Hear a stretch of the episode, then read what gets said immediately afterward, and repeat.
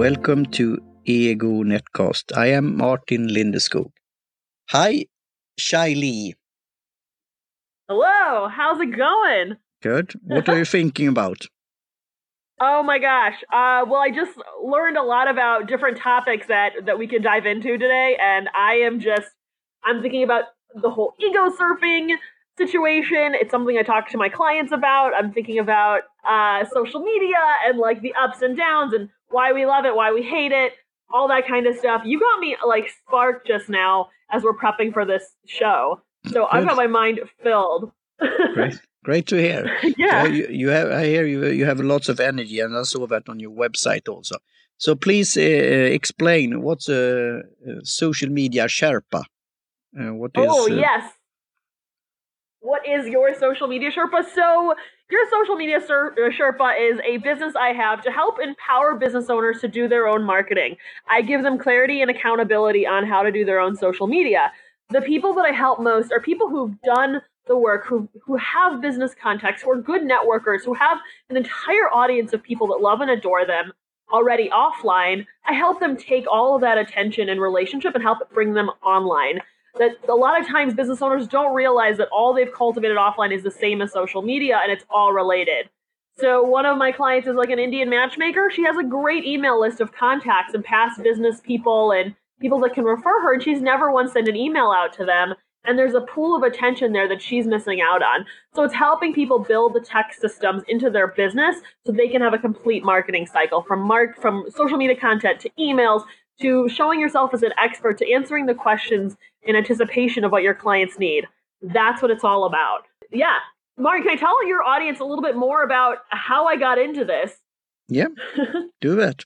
so Absolutely. So we're we were talking a little bit earlier about social media being the best thing and the worst thing potentially.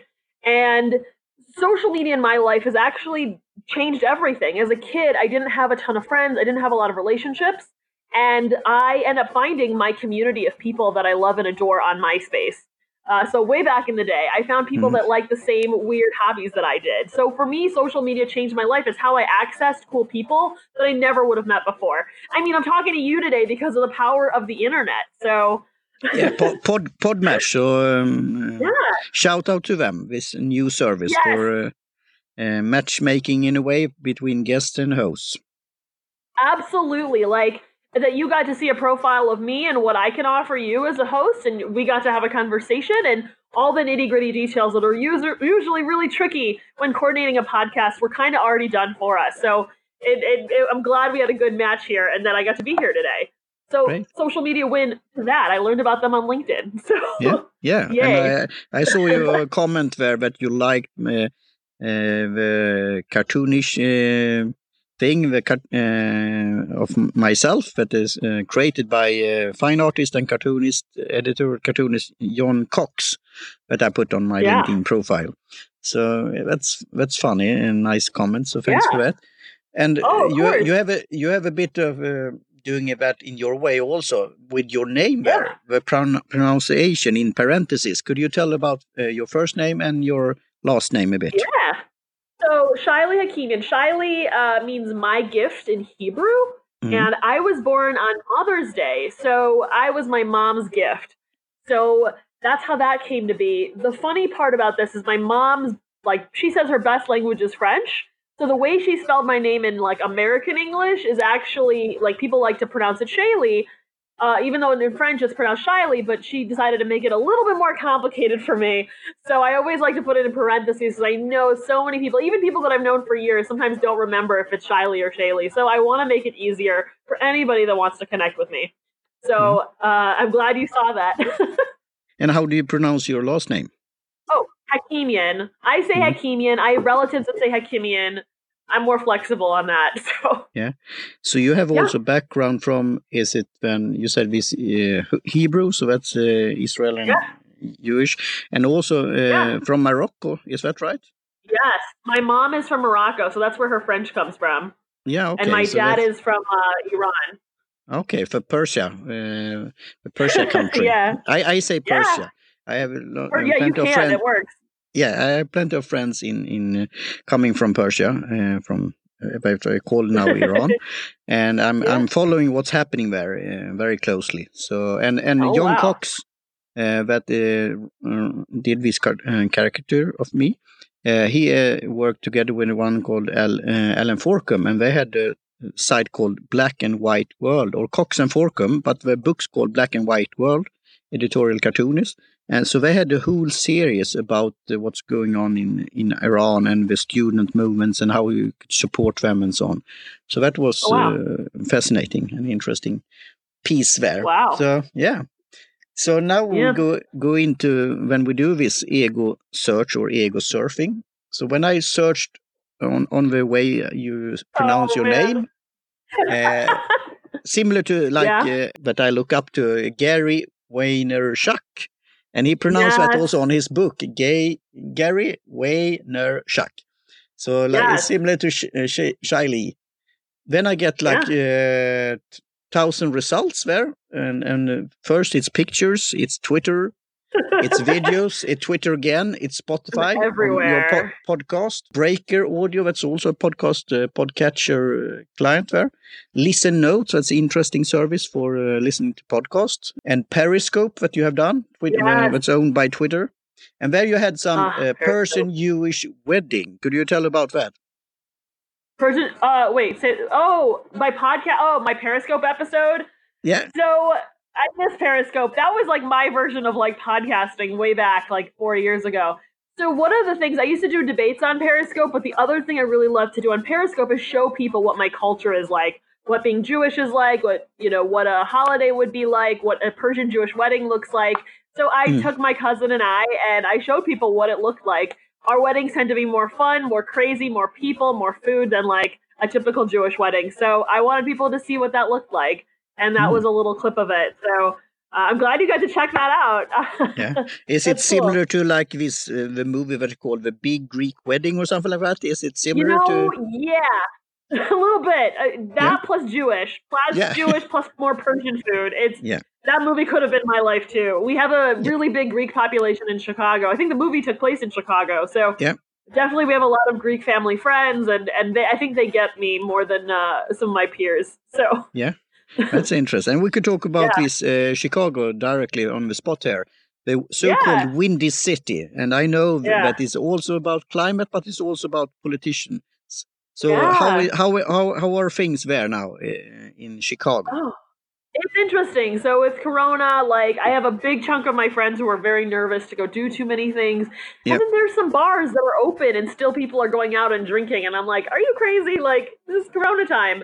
But Mhm. um, I know we've. I think the city has done a decent job of trying to like take care of our uh, us better than I think some other cities in the U.S. So I feel Mm. like we're in a good spot. The weather has been good, so Yeah. I've been pretty lucky. Yeah. And we will, we will talk about that because I saw another uh, search result here uh, in another search engine, DuckDuckGo. It was something with chefs and food. Uh, so you have done that also. Uh, chef feeds. What is that? Ooh, I want to know what that is. Chef, what did I do? Yeah, that was on DuckDuckGo. Chef's uh, chef's feed. So, I- Yeah. so this is what happens when I search myself on Google. Yeah. Can I just tell you, this is something, I think what I really love about what you're doing, and this is what I tell my clients all the time, is that whenever someone wants to hire someone else, they're going to look you up on the internet and you have Yep. no idea what they're going to find. So to know that you did that, it's like, I'm sure you're not the only one to do that, but you verbalizing it, I think reminds me, and I should remind my clients that, like, this is what people do. Like, when they want to know what your deal is, they will find you online. They will look at your LinkedIn. They will look at everything. And if you have good information on there, that's going to only help. So, oh, here, what's this? Oh, Yeah. what is this? I'm looking at the chef speed thing. Yeah. Oh, what was this? Ooh, I didn't even know I had this. No, so you I have signed to. I, I I signed up for a newsletter there, so that's the good thing. I mean, Google is the dominant player out there, Ooh. And I have mixed feelings about Google. I mean, in a way, it's a very clean way to search for things, but you should take that in account that you are the product also when you search on Google. Uh, so that's why I like to search on alternative search engines also, like DuckDuckGo, and then you could find some tidbits that uh, that you don't find so on some other places. So, so I did that also and found this, uh, uh, and also it was some uh, space called Cloud uh, Peeps or something like oh that. my Was like- got cloud creeps! That's so funny. Yeah. Freelancing service, right? Is Yes. that a good place to, to find gigs and so on? Uh, I don't know. I joined them like a few, like maybe three years ago, four years ago. The website looked really nice, was really pretty, but it looked like Yeah. some of these platforms that now that I've gone less to freelancing, some of these platforms like they know that there's plenty of people that will work and they'll work for a good rate, and I think. Yeah. Uh, the amount of effort you have to do to pitch someone on that platform isn't worth, I think, what the compensation was for me. And I just, it, they were asking for a lot, and I, I just, I don't, I'm not in the era of where my business is where I'm writing long proposals or I, I won't jump through hoops. I know what I bring to my clients, and I know what I bring to the table. And you know, if you, if my website doesn't answer that enough for you, like, and you don't have follow up questions, and like, I, I don't want to. I'm not jumping through hoops. So I, it wasn't Okay, the right place that's- for me. That's good to know because then I, I could, uh, for when I'm creating my last website, so to speak, it will be less is more. and but that's I mean that's a hard thing to explain. But then you don't want to make all the hoops. You want them to have this attraction uh, marketing also, and and Yeah. to get them on the same level. But of course, it's your job to explain it. So. You had one topic that we could uh, discuss there about bartering. That you have done that in the past, and and then you had some comments on that. What's your thoughts on bartering or trading in that way uh, nowadays? Oh, it's a juicy one. This is one that I keep thinking about because and it's one of this is one of those great like hashtag I call it hashtag debate where you debate something because there's a lot of different perspectives here. So when I was a kid, for example, my dad like was part of like this international trading association, something something, where he would trade jewelry and he would get some Mhm, sort of other mhm. benefit. I remember getting uh you know he would trade jewelry for more jewelry on my teeth. I remember Yep. my my orthodontist was paid for on trade. Uh, he Mm. gave them like some sort of jewelry, and I got free braces. Uh, and my teeth are not the straightest anymore. No, but, uh, mine, know- mine is not straight either, and I haven't had this kind of thing. But I like the idea. But Yeah. this uh, thing, re- exactly what you're saying now, I'm all for it philosoph- philosophically. There's trickiness to it for sure. But but in a, a modern society, so-called, uh, you have so-called how should I say it that have opinion about this in Oh, America yeah. and in Sweden and others that they want to have a cut on that, even if you're bartering, because they feel like they have a right to a piece of the barter, right? But I'm Mm. all for it because in the future we'll go more and more to bartering, and you have to understand the trader principle that we have an exchange. Uh, but for example, in Sweden, on every um, how to say transaction, it's a VAT of twenty five percent. So we have twenty five percent VAT, like tax on everything. If, if you Oh, have yeah. raw material, like jewelry, and then you make, or you have gold, and then you make a jewelry, then it's twenty five percent. And if uh, then you sell that, and somebody in uh, repair it and something, then it's twenty five percent on that, etc., etc. And that's going to the the IRS and and the state and the tax and so on. So, but if you do bartering, then of course it will be you will cut uh, in a different way. But that's how it worked uh, in the past and could work in the future. sure. So, uh, there, yeah, there's a and that's prob yeah. Yeah. Oh, I have so much to say on this too. I appreciate what you're saying here of like Yeah. uh, saving costs and like potential opportunities to try stuff out. There's a lot there. Yeah. Uh, But then you have the other f- thing, like uh, a freelancer or a solopreneur, that maybe some people want to barter with you, but you have to pay for their services. But they want to get it, yeah, a very special deal. So it's, it's um, happened to me before. it could be sure. a back backside, yeah. there, there's definitely a backside to this. So there's there's a lot of pieces here. One of the pieces is uh, this is kind of where it really kind of like this is kind of where it got me interesting is that because I'd seen my dad do it, it was something that I was open to, and as someone who was starting a business, I didn't know, you know, I was terrified to risk my money on something that maybe didn't work. So I said, you know what? Mhm. I put a page up on my website and just leave it there. And if somebody has something that I want that they want back, they will tell me, and then we will figure it out together. And because that was how I could consider potentially affording stuff, because I knew I had things that other people wanted, and we could maybe find a way, and with consent and everything. So if we did do something, I always like to like make a little contract and all that kind of stuff, because I want to protect all assets or all people. Yep. So a story that happened was a few years ago. I was at a business networking group, and I'd gotten to know everybody there pretty well. One of the members Hmm. there was a coach, and she had a sister that was a writer. The sister was trying to build her business through social media, and so we Hmm. came up with an agreement that she was going to edit some of my website copy, and that I was going to teach her some social media. Because for me, I needed yeah. help with my writing, and it wasn't something that I'm good at, but I know she could benefit from what I had. And I thought, why not? So I think she was hesitant. Her and the sister were hesitant about me, and I was like, I want to put this with trust. I wrote a contract up. I did like an hour of the review of her website to give her feedback, and I was expecting her to do some back. And after I sent her everything, she never did her share of what we we wrote down and what we negotiated. And to me, it mm. made me really judge her sister who introduced me to her because it makes her look bad that she didn't go on her end of the deal. And on top of that, like yep. we see this happening all the time too, where like somebody does the thing really well and they put their heart in something, the other person, you know, doesn't really try very hard for their end of the deal. It's a little different. So hmm. that's I think we were even messaging about this, like the idea of like when you pay for something, you value it a lot more. There's that whole dynamic. Because if you don't pay for the thing, you don't value the thing. And and chances mm. are when you're not getting actual money, like the amount of service that I would put into a barter potentially could be lower. And I like to think I try, mm. but you know, there's ways that I can like put like, you know, protect myself here. But those are all things that are really juicy. So there, there are ways that I like to do it that have been comfortable for me, but I don't want to get taken advantage of like I had in the past.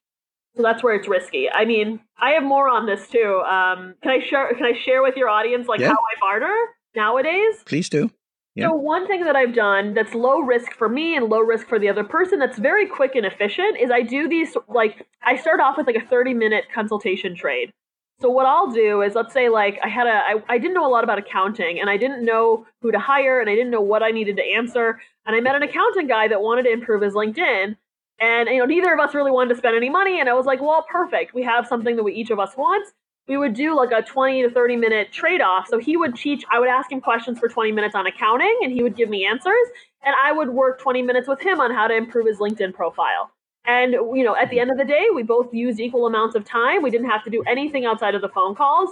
And we both got a lot of insights that we didn't have before. And now I feel way better about my own accounting because I have context now and I knew exactly what I needed to hire for when I did finally get an accountant, bookkeeper, tax person. So that's how I do it now. Yeah, that's interesting. And I was ask when as a devil's advocate then. Please, I like the idea, uh, and I don't like accounting, and I'm ready to pay for it or use yeah. a service. Sure. So uh, now you could use service that somebody take care of it and also exactly. send the invoice, but they take a cut of it. Yeah. Uh, but but otherwise you need an accountant. But yes. this guy who who you help with LinkedIn profile that could turn into clients or leads yeah. to him. Uh, how yeah. is that valued? Compared uh, to of course in your way if you don't uh, do the accounting in the right way then you could uh, pay in you know you have yeah. to pay for your so-called mistakes exactly. but you don't really you really can't earn anything on your account in a way you can because if you money. do it right then you save money and then you could focus on other things but do, do you see what i'm saying because i'm talking with potential clients about podcasting and what that could do for their business yeah of course i am a cost but uh, I have also a proposal that could lead to business for them if I do it, like social media. Sure. As again, I said it's no rocket science, but I have done it for a long time, and you have done it for a long time. Yeah. So we know tips and tricks, and uh, we could give them some advice, and especially my focus, you know, in, on inspiration to inspire them to do. But that's uh, a value that also that you start doing something because then you could look back. It it was good that I started blogging or podcasting or starting a newsletter, for example. Yeah, absolutely. There's a lot of value in what you can teach to someone else, and and it's good to know that you package it and that you know what what what it's worth and you, you know why they should value you. And I think that's that's really important because you can you know ultimately at the end of the day if somebody wants to do a trade or something like that both parties have the chance to say no or to negotiate terms. It doesn't have to be mm-hmm. like working 100 hours for someone and then not getting anything back. There's ways to do it safely. There's ways to do it um, that are feasible that are safe and beyond. But yeah that's the big one. I remember i think we were talking a little bit about this. I had a, somebody that i look up to in the chicago business scene uh, i was talking to her mm-hmm. about bartering. She said you know i don't do it anymore because you never get the same quality of work if they're going to start doing work for people, they're always going to prioritize their paying customers over you. So you're never yep. going to get the same amount of work. So instead of trading, just pay cash for whatever it is. Even if it ends up being the same amount of money, it just changes the dynamic immediately. And from then on, I like rethought about my bartering page on my website and thought, do I want to do this? Is this what I need? But that's, that's I think the end of the day, it's it's making sure that the trades are safe, that they're time for time potentially, and and more consultative based. And for me, it's it's been a great impact this year. Uh, actually, la- about a year ago, I met this woman uh, who saw my bartering page. She looked at my website. She did an ego surf of me before she came to my in person workshop and saw that I needed help organizing my space. That is something I am mm. just not good at. And so for the last like for six months, I would say from like last fall to like I don't know March this year, she was messaging me about like, hey, what can we do together? She needed some encouragement and motivation on how to network, and I, she knew I knew a lot about that. So I would do I would respond to her messages on LinkedIn about what she wanted to know about coaching and you know motivating herself and business and her career. And then she came to my apartment for two hours one day and helped me get organized. I still have one set of shelves that have stayed organized like since I don't know what was it since February because of her, and it's been a huge hmm. help. And I almost like want to call her back and be like I need some more. So she hmm. was really great. Maybe I'd even hire her because this is what she might want to do as a business. So it worked out really nice, I think, for both of us. And and you know, we didn't, you know, we just put in the time and then we left. So anyway, yeah. it was really cool. And I I have talked about this and also done a podcast episode about that when it's coming to somebody pick your pick your brain. Yes. That they want to have a short uh, meeting or, or over lunch or coffee or tea and only have some questions. Do you have five minutes? Um, and uh, and yeah, and I've been there, done that, and learned from that, and I uh, ventilated about it also to a, great uh, community for independent uh, entrepreneurs and solo entrepreneurs, and also working online called Fizzle. And they uh, talked about that on their podcast show, and I, I learned from that because how to be better to ask questions about the cooperation and, and, and doing the business. So I learned from that, but it's pretty funny. So I will include that in, in the show notes also and, and this book about picking your brain, you can't afford it. Yes. So have you been there also? Yes. That, yes. Yeah? I'm going to shout out this person I look up to, Saya Hillman of macandcheeseproductions.com. She has a whole, uh, I think she mentions the, I think the book or whatever you just mentioned, but she writes about yeah. it. I think she yeah. tags it in there. And she made this point super duper clear is that she is somebody that a lot of people look up to. A lot of people want um, her knowledge. She's basically built a career around doing a variety of things that she loves and getting paid for it, literally designing the life that she wants and mm. affording to do it. And I mean, I fell in love with her message like when I saw her do a TEDx talk like seven years ago. But she says, everybody says, Oh, can we meet up? Can we hang out? Can we talk? And she really highlights the fact that she has something that everybody wants. And like, if she said yes to every person who had coffee, she'd be meeting for coffee every day and people just asking her for ideas and tips and stuff. And that's not really fair. It's like that why does her well have to run empty because she has to help people? And as women, especially, we feel ob- like not everybody, but a lot of women feel obligated that they have to help everybody. And she said she had a lot of guilt over saying no to people who wanted to meet up with her because of it. But she's right. She has something that people want to know about, and if they want, they can pay her consulting rate on her website, and she'll happily talk to you.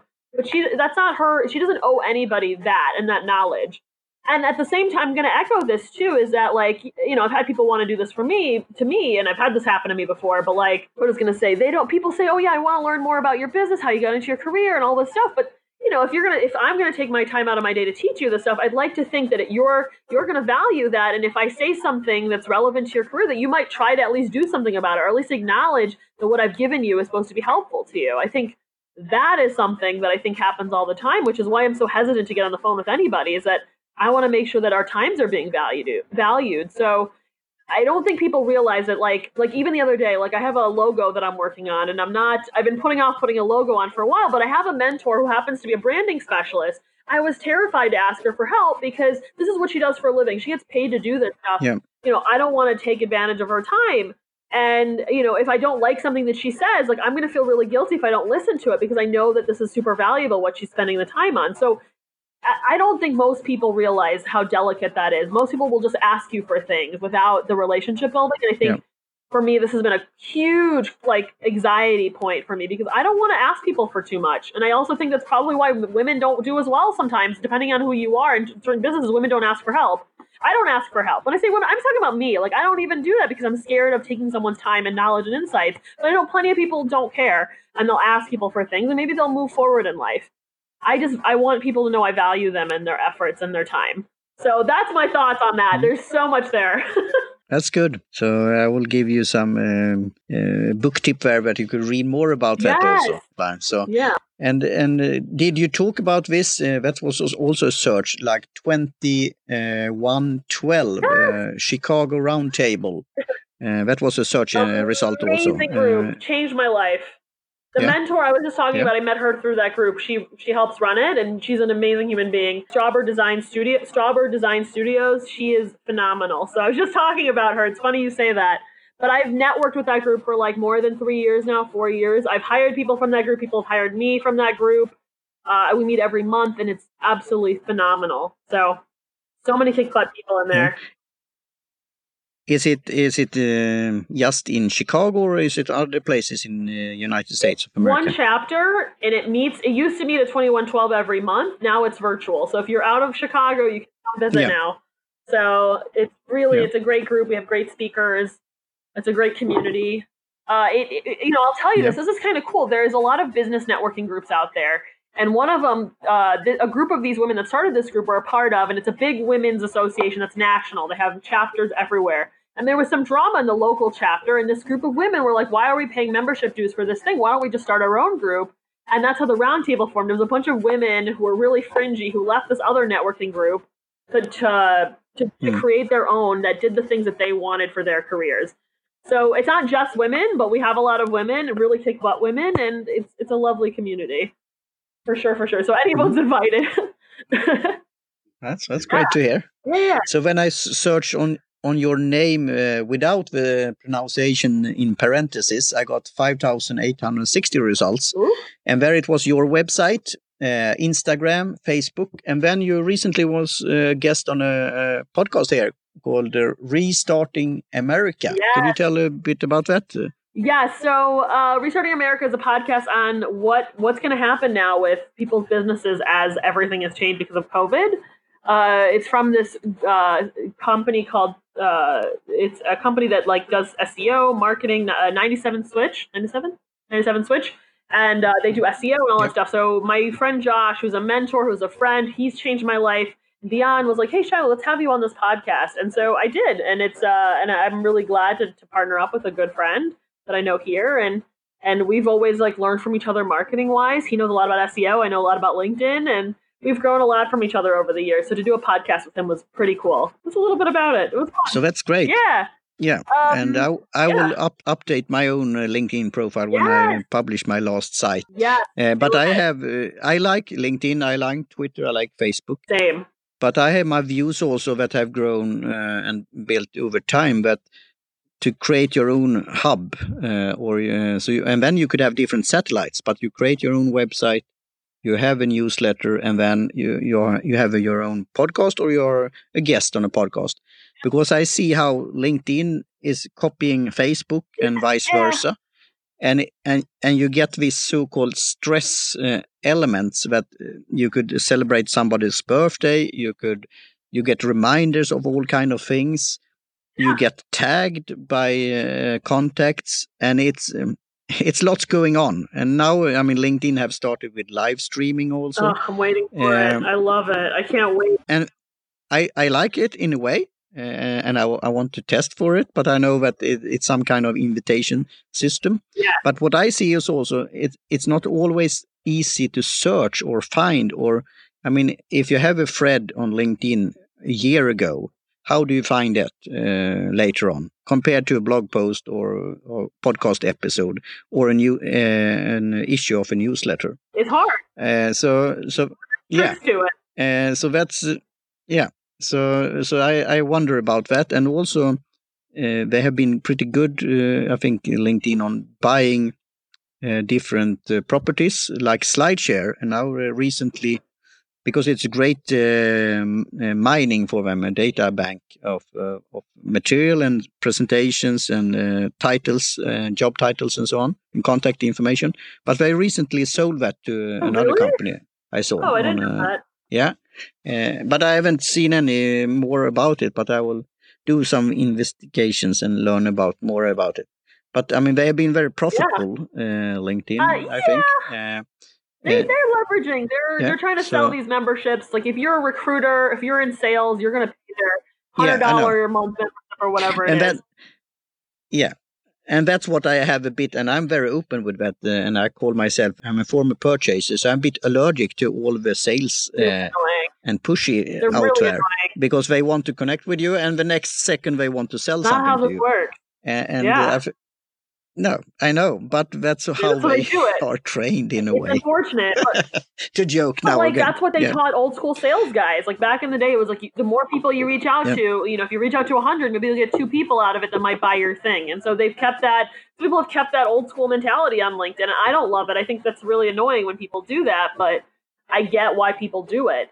I, I'm not. That's not how I. That's not my business philosophy. I want to get to know people. I want to build relationships, and and the way that I post content on LinkedIn is literally reminding every single person that I know I'm connected with that I'm around and that I'm giving away insights. My post this week was about podcasting and how to promote podcasts on LinkedIn, and a lot of people found value in it. And I said, hey, that's that's some good stuff. So, but it keeps people in mind. Is that it reminds people that hey, Shiley's around. We should reach out to her. We should refer her people. And I got a, a, like I don't know, like three messages this week of like maybe you want to work with Shiley, and I'm like, huh, I wonder why that happened. I wonder why you remembered me. I wonder if I was LinkedIn. That's good. Yeah, and uh, one of the LinkedIn, uh, I think he is one of the founders. He has a great podcast that I listened Oh, to really? recently. So, yeah. So, uh, and they talk. Yeah, I think it was. Uh, we talked about this other thing that you wanted to have help with, uh, uh, getting uh, your inbox to Oh, zero God. and hello.com. And I think uh, maybe he didn't interview him. It was somebody else that he interviewed about that, how to to build a base and how to then uh, to make money off it. But uh, first to do the foundation. And I got the invite, but I, I would probably not continue with it because it had some. Uh, I mean, it, it it's worth probably, but it, in a way, it's not your own domain, and it costs a bit, and it's a bit vanity thing. But I like the founders of uh, Yes. the company and what they've done really before. cool.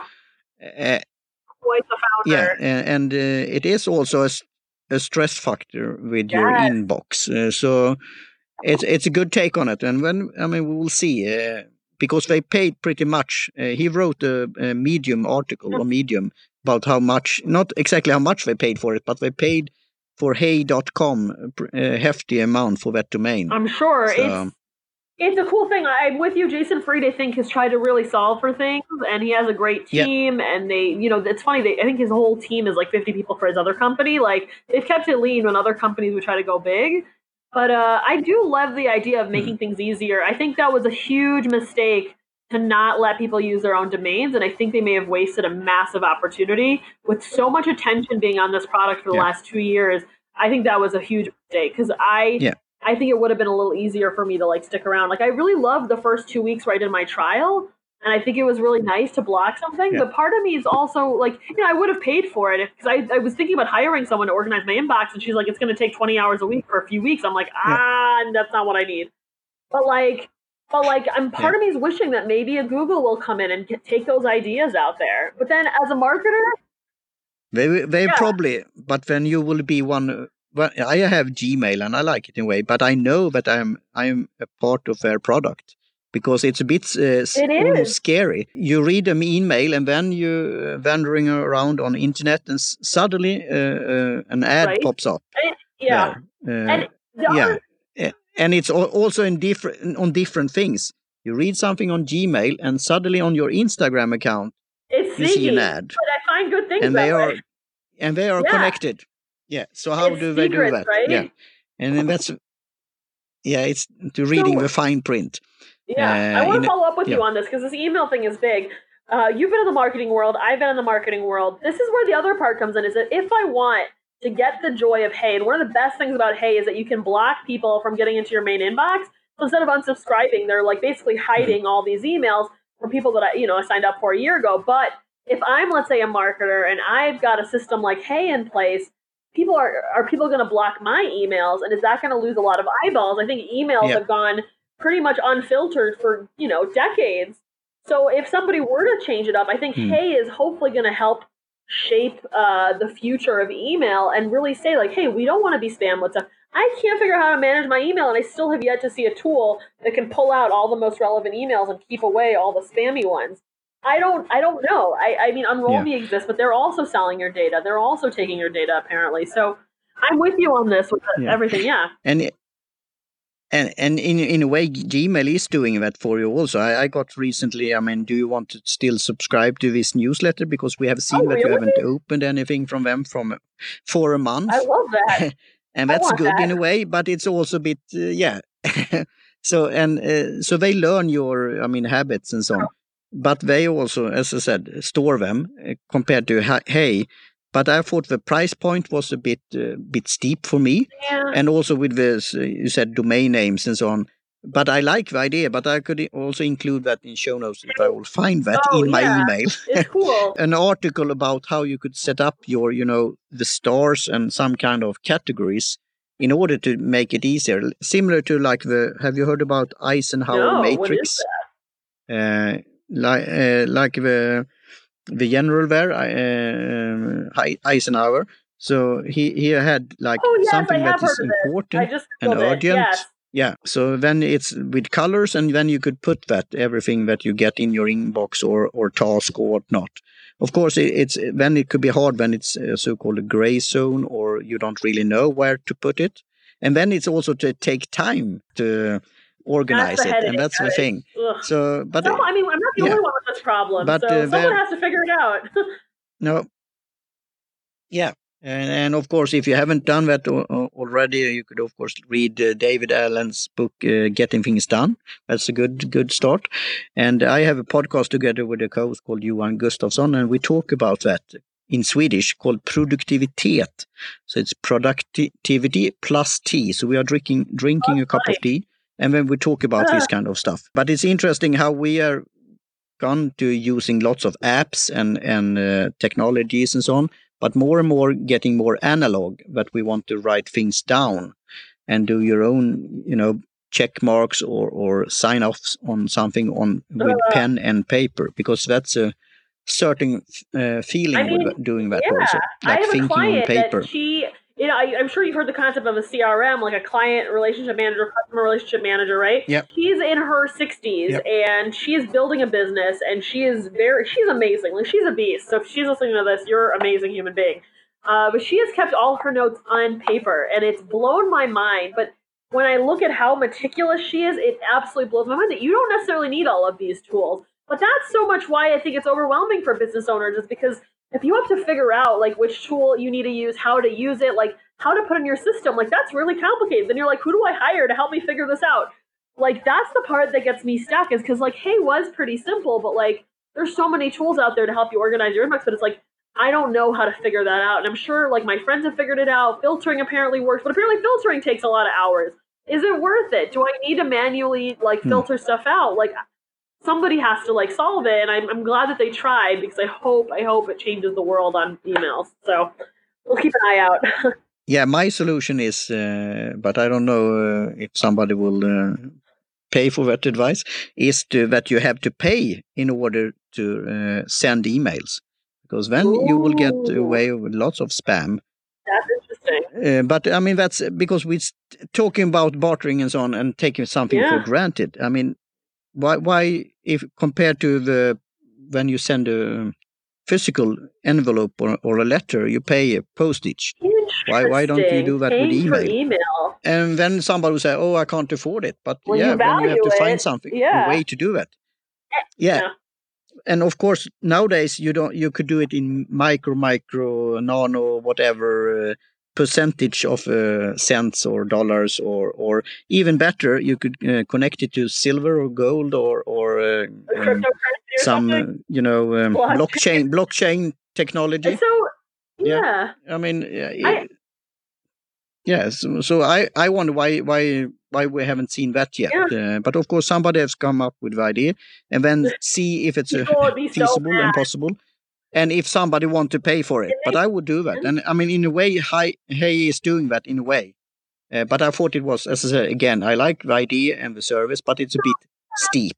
And then Yeah. I think, as you said, uh, you could have resistance with others when you get suddenly you get something from uh, Martin at hi dot uh, whatever uh, dot com, and they wonder what kind of email address is that? Is that your own domain that's or is it part you, that you I know? couldn't get, I couldn't, Yeah, couldn't so- get over. They wanted people to switch. I couldn't get over that. But I, I like, I appreciate Yeah. their price. There are some services I paid more money for that did a lot less for me. Like I was fully prepared to pay for it as a business owner. Like I have a lot of software that I use to run my business, and some of them are like, you know, some I pay one of them is like fifty bucks a month, and I'm like, dude, it's scary. It's fifty bucks a month, but it's like it helps me out so much that it was totally okay for me to spend. And like for $99, it's way cheaper than hiring that virtual assistant in the Philippines that could have done it for me. It would have taken a lot more per hours to figure this out. And yep. I'm like, I, you know, if I can pay $100 and not have this problem anymore, that's $100, but I can go work, you know, for however long with my client, you know, short, I can do a session with a client, have that paid for. So I'm like, if I'm, it's saving me that time and headache sifting through my inbox, like, it might be worth a $100 for me. But I think if it's just a casual inbox, not related to a business, yeah, I don't know if it's worth it but I would have paid for it. I think if it did have that custom yeah. domain. The other thing I want to mention that this is really special about email is that yep. email, unlike any other social media platform, there are no algorithms. Everyone, if you have someone's email, you can send them something to their inbox. Unless there's a spam blocker, they will get the thing. And I think that's something yep. that you know, as a social media yep. manager, like it didn't hit me as hard till this year. Of like, that's why you have to drive traffic to an email list. LinkedIn might lose its audience. There's competitors popping up. Who knows? Uh, Instagram might go away. Snapchat's already dying. If you build a whole audience on Snapchat, like unless you have their emails, you know, it's very hard to stay in touch with them unless you get them to follow you on other platforms. It gets very tough. So getting someone email becomes so valuable. And you're right. If you paid a little bit, people would value that that thing. But that's why it's so valuable. That's why people will give so much away just to get your email. So it's it's interesting. Yeah, and and that's why to joke uh, to maybe I sound old then now, but the kids, so so to speak, they, they value their email address very much. They they some some don't think they have email, but almost everyone have an email. Even if you have to sign up for an application, you often you have to use an email. Yeah. So yeah, so you have that, but uh, then you could have several email addresses, and then you have to figure out which oh, one, etc., etc.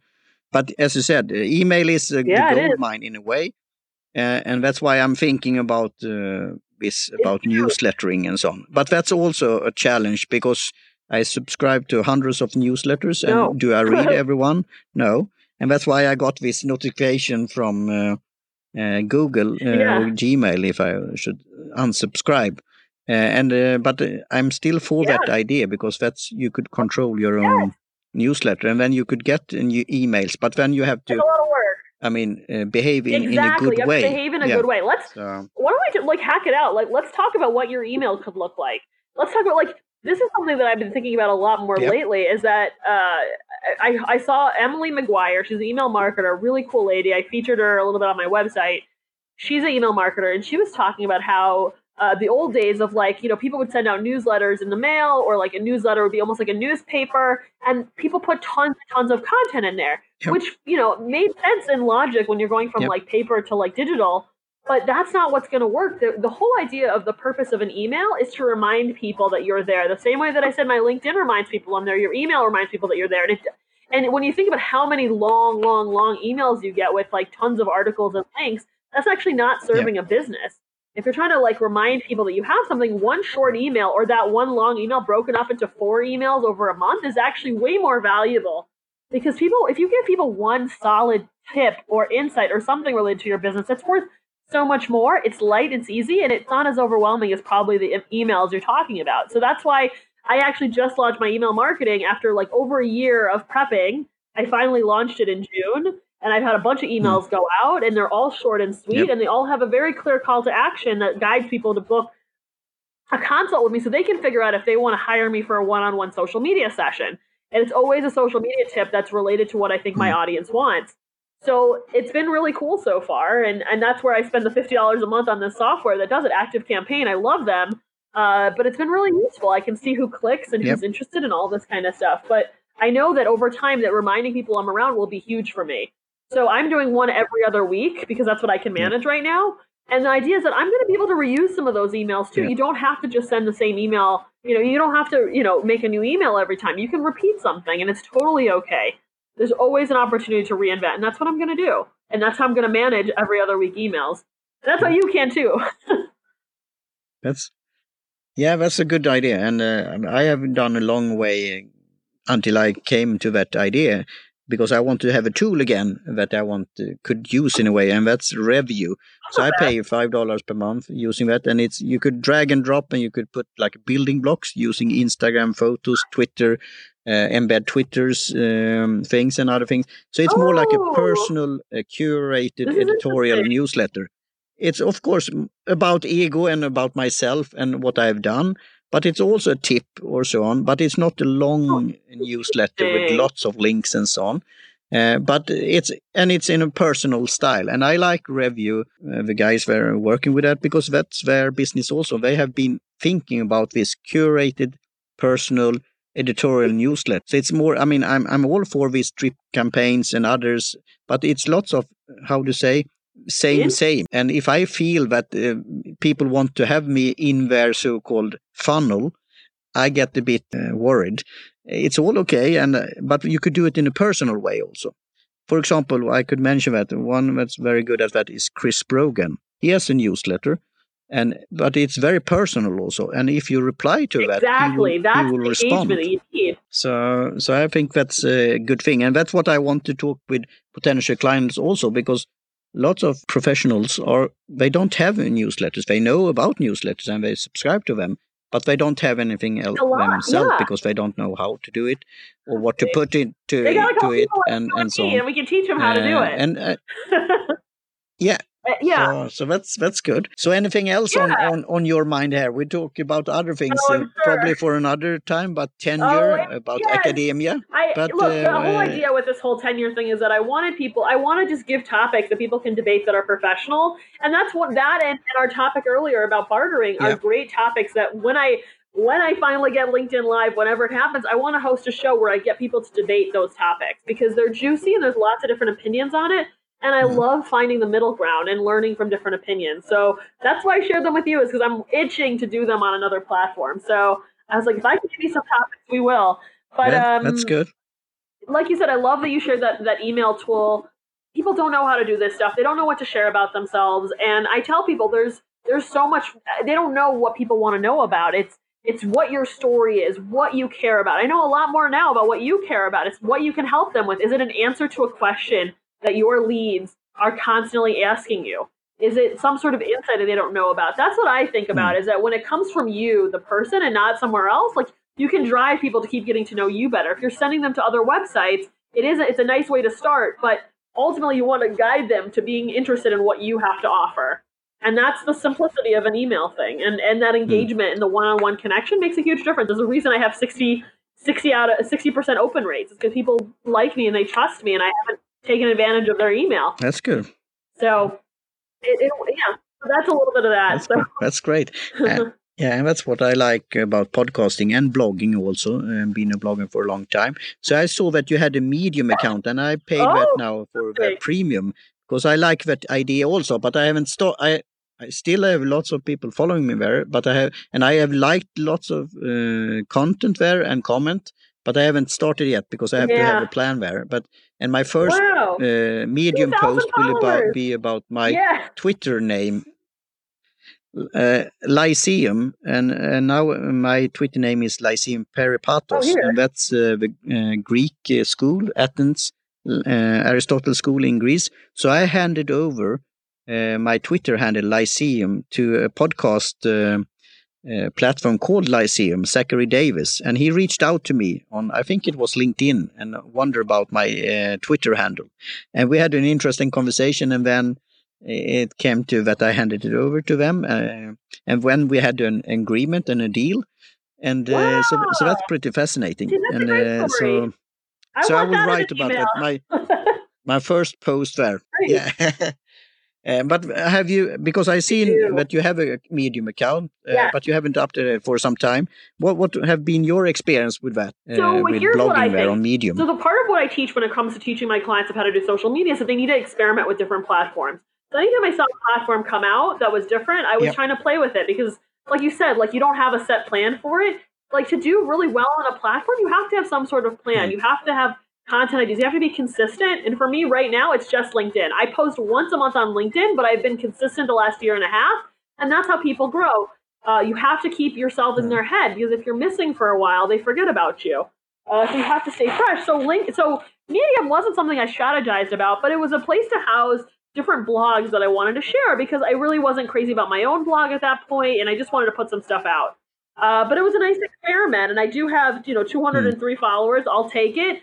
Uh, that's another social media hack. When you get to a platform early before all your friends, they will get notified that there's someone that they know that's on the platform and they'll probably follow you. So, so that was good for me to just have it. And then I started uploading different things that I thought were interesting, like how I got on a Netflix show. Somebody wanted to take advantage of me for a job and I think they were kind of sleazy about it. My favorite elephant story, why I chose not to lose weight. So anyway, the not knowing how, what to call what I did for a living, I didn't know what I wanted to call myself for the longest time. I didn't get your social media Sherpa as a name till just over a year ago. But I had been doing this business for more than two years, and I've been in social media from like what seven years, un- like officially, and like since I was 14 years old, unofficially. Like there's a lot of articles in there of like I just wanted to put this out there and I just didn't know where and it was my experiment. Did I advertise a lot of these things? No, but they were there as something as a kind of a house for what I was putting out. So I can think about the fact that if I want to do medium or I don't want to do medium. So that's me. Yeah. And and it's great and uh, probably also what I that to learn about new things and learn reading good content. Uh, it could be both easier and easier uh, when you search and find, but it could be also harder and harder. So that's why it's interesting to these things pops up. Another um, social media platform, or maybe I should say a search engine that I learned from a podcast conference. It was one expert there, and I know I don't remember her name, but uh, I could figure it out because I think I tweeted to her uh, and got the deck oh, yeah, is Pinterest. And I, I have an account there, but I, I'm not using it. Uh, actively now. But when I, after her presentation, I got like, oh, I maybe have to take another look because it's it oh, is a search engine after Google, after YouTube uh, and Amazon. It's it's up there. And if you have a special interest, like I have oh, with tea, tea, for example, I like spicy food. So I have a podcast, a new podcast called Hot and Spicy Review, but I will talk about hot sauces and spicy food. If you start populate this and having content and then you sure. could be found in that way.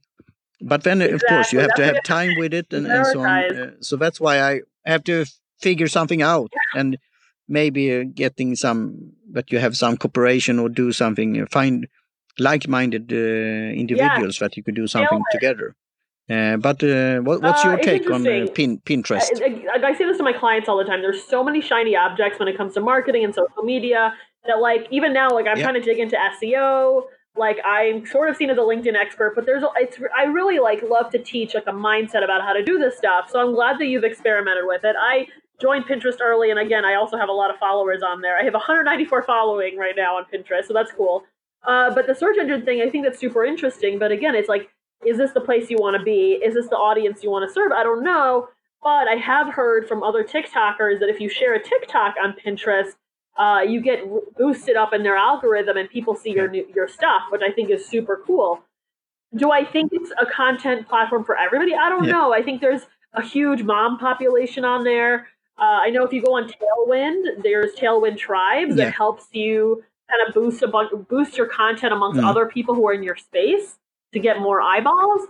Uh, I don't know exactly how that works, but mm. I, I, don't think it's the battle that I'm going to take today. But if there's a passive way I can do it, it can't hurt. But it's not where I'm going to strategize, but it's something worth playing with and see if it's something that you want to put your time and energy into. And that's for the record and joke because uh, that's one uh, tool that I will not. I know about it. I, uh, I've looked at it, but ah! I will not ah! use it, and that's TikTok. Oh, let's go! Uh, for let's several go. Ready reasons. for this battle? Let's go. Uh, what do you think about TikTok? yeah, uh, it is. It is the whole story about how they created it. I'm for a free China, Taiwan, and uh, I'm I'm for uh, trade, but oh, it's some fishy business there. So they did it very quickly, and they collected data. Yeah, it have been lots of stories about that, and that's why they say, wanted to shut it down. I'm not. I think the market should decide that, not uh, politicians. But it, it is some signs there. But what I see, what now, for example, Instagram, owned by Facebook, is yeah. now testing out is these reels, you know, uh, videos. And I, I started to watch this, and I I got this is funny in a way, but then I got the same feeling as as I did when I started with Instagram that I had to so so called it's yeah. my free will. I do what I want to do, but I so called had to scroll through all my 300s. Now I'm more than that, but I think contacts on Instagram, uh, the first thing in the morning and the last thing before bed. Now I don't do that anymore. But when I saw these reels, I, I did this uh, refreshing, refreshing and said, okay, another music video that I don't understand Yeah. because it's not my type of music. And then I got got some, you know, it's lots of political things now going on. But then I got some fun things right, like cats that I like and so on. But then after after after 15 minutes, I wonder what I have done. It's Okay, I've done some scrolling here. It's interesting. I understand why Instagram is copying TikTok. Uh, it's all good, but yeah. So so that's my I take on it. I appreciate that. Um, It's cool to hear uh, some perspectives on this. Uh, I, yeah, the data stuff. I don't know. I think Yeah. there's. I think there's some political situation. I don't know what you're getting in Sweden, but like I think there's some political. They're trying to make TikTok cheap so an American company can buy it, and this whole hula la. But like it does. They they want to make it. Yeah, Yeah, they want to make it yeah. cheaper. And if if Trump puts on some bad news about it, like it's probably only going to help lower that number. I don't know if he's got any personal investments in mm. making money off of this TikTok deal, but definitely very controversial, very fascinating. But for me, like I love TikTok. The community they have is very different. I think Facebook is smart and they're trying to like steal ideas Okay. from everywhere else because they they have the thing that no one else has, which is basically Yeah. every single person on the internet is on there. And so they they literally stole everything from Hmm. TikTok, including the famous songs. A lot of the famous reels on there are literally direct from TikTok, which TikTok allows for. But you know what I love about see TikTok that. is that it helps find Yeah. stuff that I like. Like you said, you like tea. I love tea, and TikTok is really good about figuring that out. They know I love regular tea, Mhm. but I also love bubble tea. And TikTok found out that I liked it. Now they know that if they put a Mhm. bubble tea Yeah. video in front of her, she's gonna like it and she's gonna love it. Uh, they know, you know, they found. Oh, it's so Okay. interesting. They're so good That's at it. interesting. And as like a Middle Eastern Jew, like who like there's no there's not a Hmm. lot of us in Chicago.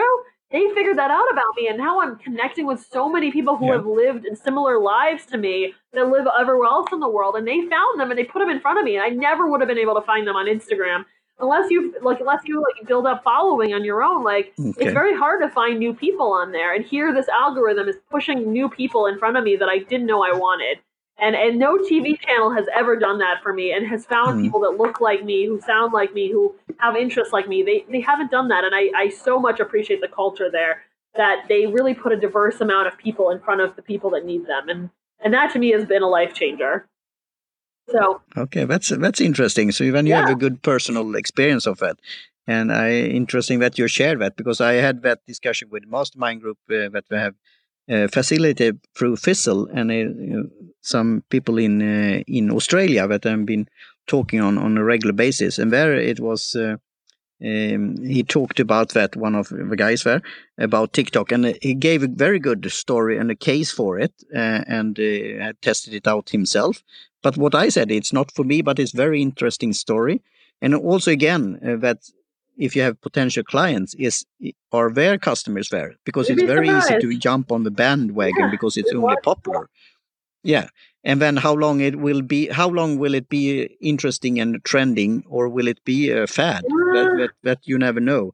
And I have I have It's- it's question definitely about the music. yeah, I mean, the copyright is it copyright? for sure, and it hasn't been Yeah. worked out yet. So, but it's it's interesting what you see that they they are uh, giving you suggestions and and so on, and in a Yeah, way that's that's yeah. that's fascinating. So um, I'm I'm it's less glad. less pressure glad than a hear YouTube that. video. When you want to get someone to watch a YouTube video, it's very hard to know what's good that's inside. Here, I know that it's going to be less than one minute, so the amount of risk I have to take before watching a video is a lot lower. I think with YouTube, like unless you have a, a teaser reel at the beginning uh, to show you what's inside, which most YouTubers don't have that. Like unless you're like the Try Guys, uh, like who have like who have editors in house Hmm. to do it, who give you like the the highlight reel so you know what's inside. Like most people don't do that. Even with a podcast, it's like they don't know that we talked about emails. They don't know we talked about tenure. They don't know we talked about bartering in this thing unless you tell them, which is what you're doing with the show notes, right?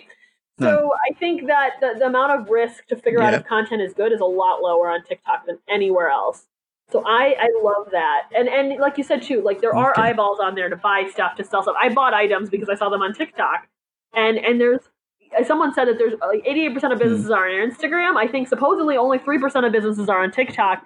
And there's plenty of eyeballs. And you said, is it going to be a fad? I hope not. I've been on TikTok for four years. It was Musical.ly for four years ago. I joined Musical.ly that ended up merging into TikTok. So I've been on there for a long time. It's been thriving. So we'll see where it goes. I think the world has just woken up to it now, and the possibilities. We'll see what happens. So I'm keeping my fingers crossed. I want more TikTok. So hmm. yeah, we'll see.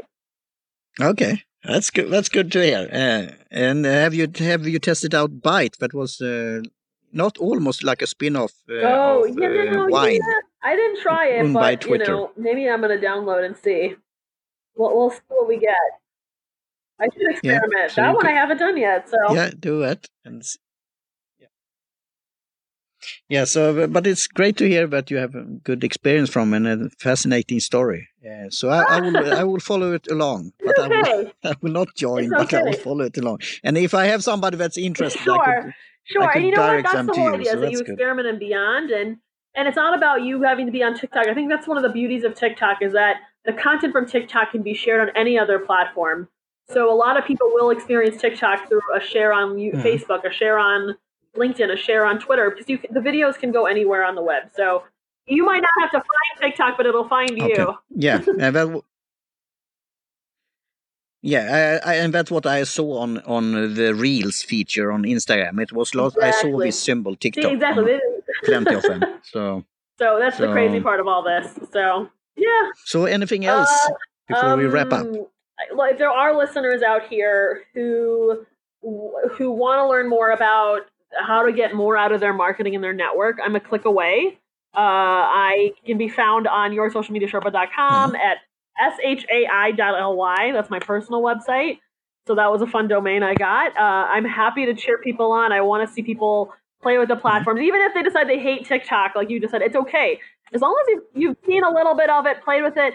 You know, there's there's always so much more to learn. I didn't learn to be a marketer from like I didn't I didn't go to school to be a marketer. Ironically, I'm teaching a social media class at the University of Chicago right now, but I never took a class on how to do this. I learned by experience. So I'm glad that yeah, exactly. Both of us have done this thing, and I think Same that's here. wonderful. So I, I want to cheer people on to experiment with these things, even if they don't commit to Pinterest, even if they don't commit to Byte or whatever it is, to play with Medium, to play with Quora, whatever it is. Like I think there's there's so much to learn there. Uh, that's what I really want to shout out. If anybody wants to improve their LinkedIn Mhm. profile, I give away my favorite LinkedIn profile examples on my website, yoursocialmediasherpa.com, uh, to cheer them on. So uh, that's a little bit about where I want to send folks. Uh, but I, I love what you're doing here, and I love that you also have a love of social media, but also have a critical eye on it too. And I think I think we could talk about the stuff for days, and I'm I'm glad that uh, you got to bring me on here uh, to share that. so that's a big one. And uh, as an end of this podcast, you have to tell a little bit about Oh, your yeah. own podcast experiment and also your uh, Ah! your interest in Yeah, bubble so- tea. Uh, bubble tea is delicious. Not everyone makes it perfect. I like when the bubbles are chewy and sweet, and I like when the milk tea is blended and sweet or not blended and sweet. I like it when there's that that sugar water at the bottom with the brown sugar. It's all delicious. So I am always looking for stuff to do. One of my social media experiments was I made bubble tea Chicago on Instagram. Uh, if I cared and I had the capacity, I would go nuts with it because there's no one doing it in Chicago. There's you go to California, there's a million bubble tea accounts, but no one's doing it in Chicago. I thought, wow, I have an opportunity here, but the amount of effort it takes, I just don't have the capacity for. But I love it so much. So that's something an, an experiment I did on social media, and then I have my podcast, do what I love, love what I do. Is that the journey of getting to where I am today? Like I wanted to document that. I think maybe I got inspired by Gary Vee a little bit of wanting people to know what my day to day grind was. What are the emails Yeah. I have to deal with? What are the meetings I have to deal with? What are the client headaches that I have to Mm. deal with? Also, like, what's life happening? Uh, so I put like a ton of different topics on there. And lucky for you, you don't have to invest a lot of time to figure out if you want to listen to more. Every episode's only two minutes. So if you find an episode title that is you draw, you're drawn to, listen to it. If I amuse you, listen to another one. It's very short and sweet, and it's it's a fun journey to to take my audience on. And especially, I had I told it to only a handful of friends, and a lot of them listened to the whole thing. And I said, "Oh, that's great." So eh, it was my experiment last year. I think I did it for what, like three months, four months, and, and people loved it. So we'll see what happens next. We, have we have to talk about that because I like the idea how to document it because that's what often. But I talk about that Yeah. inspired by Gary Vaynerchuk uh, to to potential uh, solopreneurs, but also to big organization. But what what could you document in a, in a interesting, professional, fun way and and uh, play around with it and do it. Yeah. Just do it, as uh, Nike Yeah. say. So so that's Please. great. And I have to ask when when you talked about bubble tea and food, we talked about this uh, Yeah. food uh, chef uh, feed there. Where where could I get the um, pastrami bagel? bagel? in Chicago? I Do you like that? I would say there's two different things about where you can Yeah. go to both. I don't know. Actually, maybe not. Maybe you want to go to like one of the what is Yeah. it, Manny's Deli? I think that's a famous one. I don't know. I haven't been there. I'm not. That's not. I haven't really ordered that very Yeah. often, but I, I imagine they would have it. Manny's Deli somewhere near here. Great, because I I like bagels and I like pastrami. There's a place called the Bagel down the street from me. I actually So, have a gift card. I haven't used it yet. I got it for my birthday last year, so maybe I have to go there soon to get some food. But uh, I should. I wish I knew more. I like. I have a friend. My friend uh, Sydney Shapiro. He loves pastrami, and he will live for it. So I'm sure he's the guy that uh, that knows all that stuff. So Yeah, because I really I really want to know what is a real pastrami and the meat and how, how you prepare it, even if I wouldn't do it myself. But uh, it, it's interesting uh, because I had a great experience there in America when I tested that and had that on a- on a like a deli, si- There you go. simple New deli in New York, and uh, with history. Big And uh, that's also like a yeah, Jewish sure. uh, tradition, yeah. Because we, we we could probably Oh, have sure. another talk about that, the so-called And cuisine yeah. by by, Well, by see, the thing is, But this a is also the funny I thing like. too, is that a bagel is a very European Jewish thing, and like most Jews in Chicago. Eh, that's great. Well, Yeah, wait till you have that's what I Middle like. Eastern, like Moroccan Jewish food or Persian Jewish food, because that is there's a lot more flavor.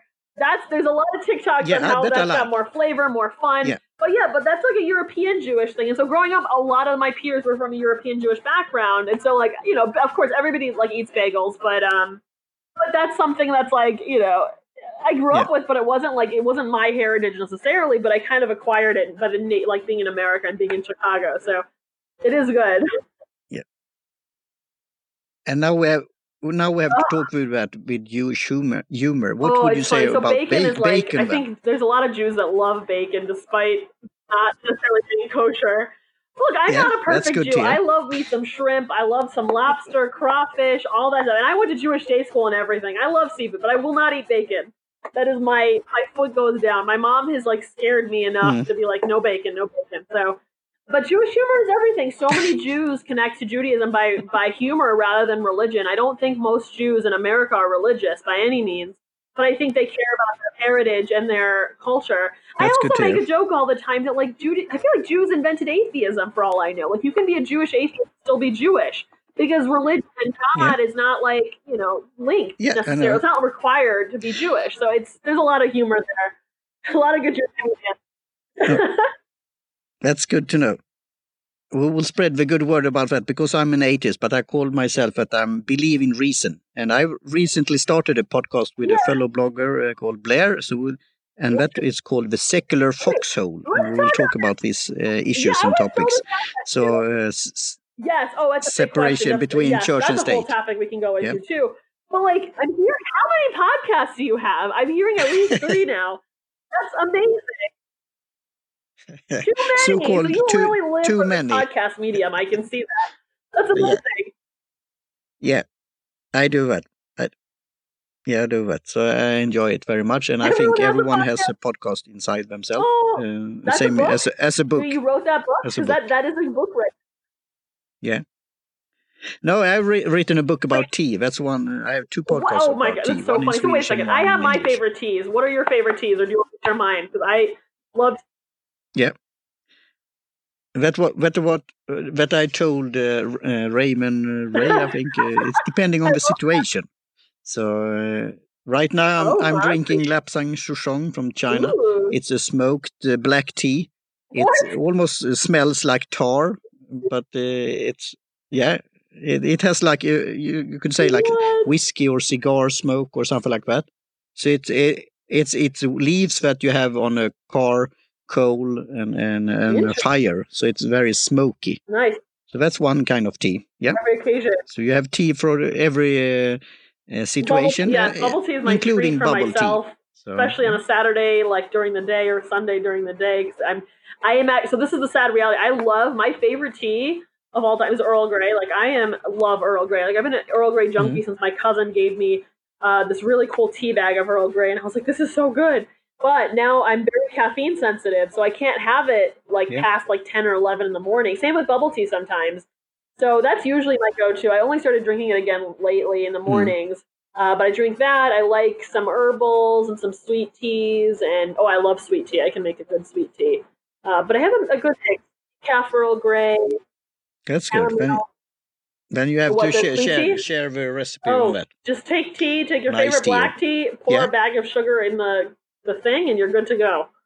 And put some ice in it. That's it. And then you, you know you hopefully you got to watch your good. blood sugar, and then you'll be in good shape. that's my. uh But yeah, I'll make some tea, and I put. You know what I do now? I'll take tea and I'll put oat milk in it. And oat milk is like really delicious, and it's like a good alternative to like coffee creamer.